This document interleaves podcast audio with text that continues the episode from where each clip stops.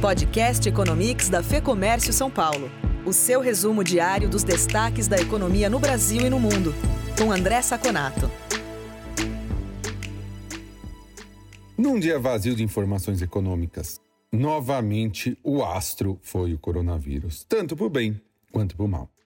De manhã, o Fast Track concedido à Pfizer pela entidade que regula as vacinas nos Estados Unidos, o FDA, animou os investidores. O Fast Track nada mais é do que um caminho para apressar os testes. Também, o balanço da Pepsi Company, começando a semana de balanços, foi visto como positivo pelo mercado.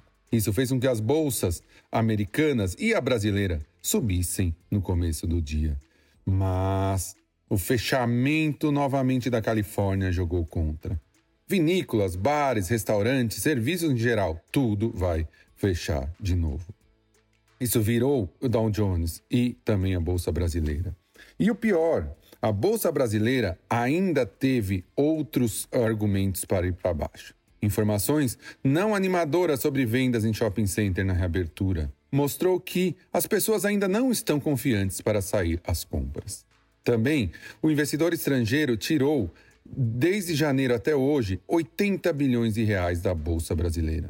Todo o rally que nós vimos até agora, tendo atingido 100 mil pontos na última, no último pregão, foi com investidores nacionais. Isso faz com que a bolsa seja muito volátil, porque o giro diário fica menor. Então, aqui nós sofremos mais.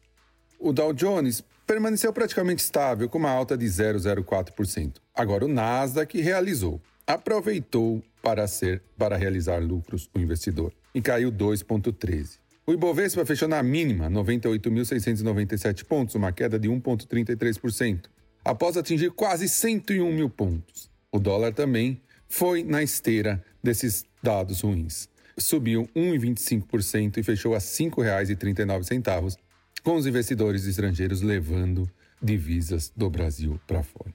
Por hoje é só. Até o próximo Economics.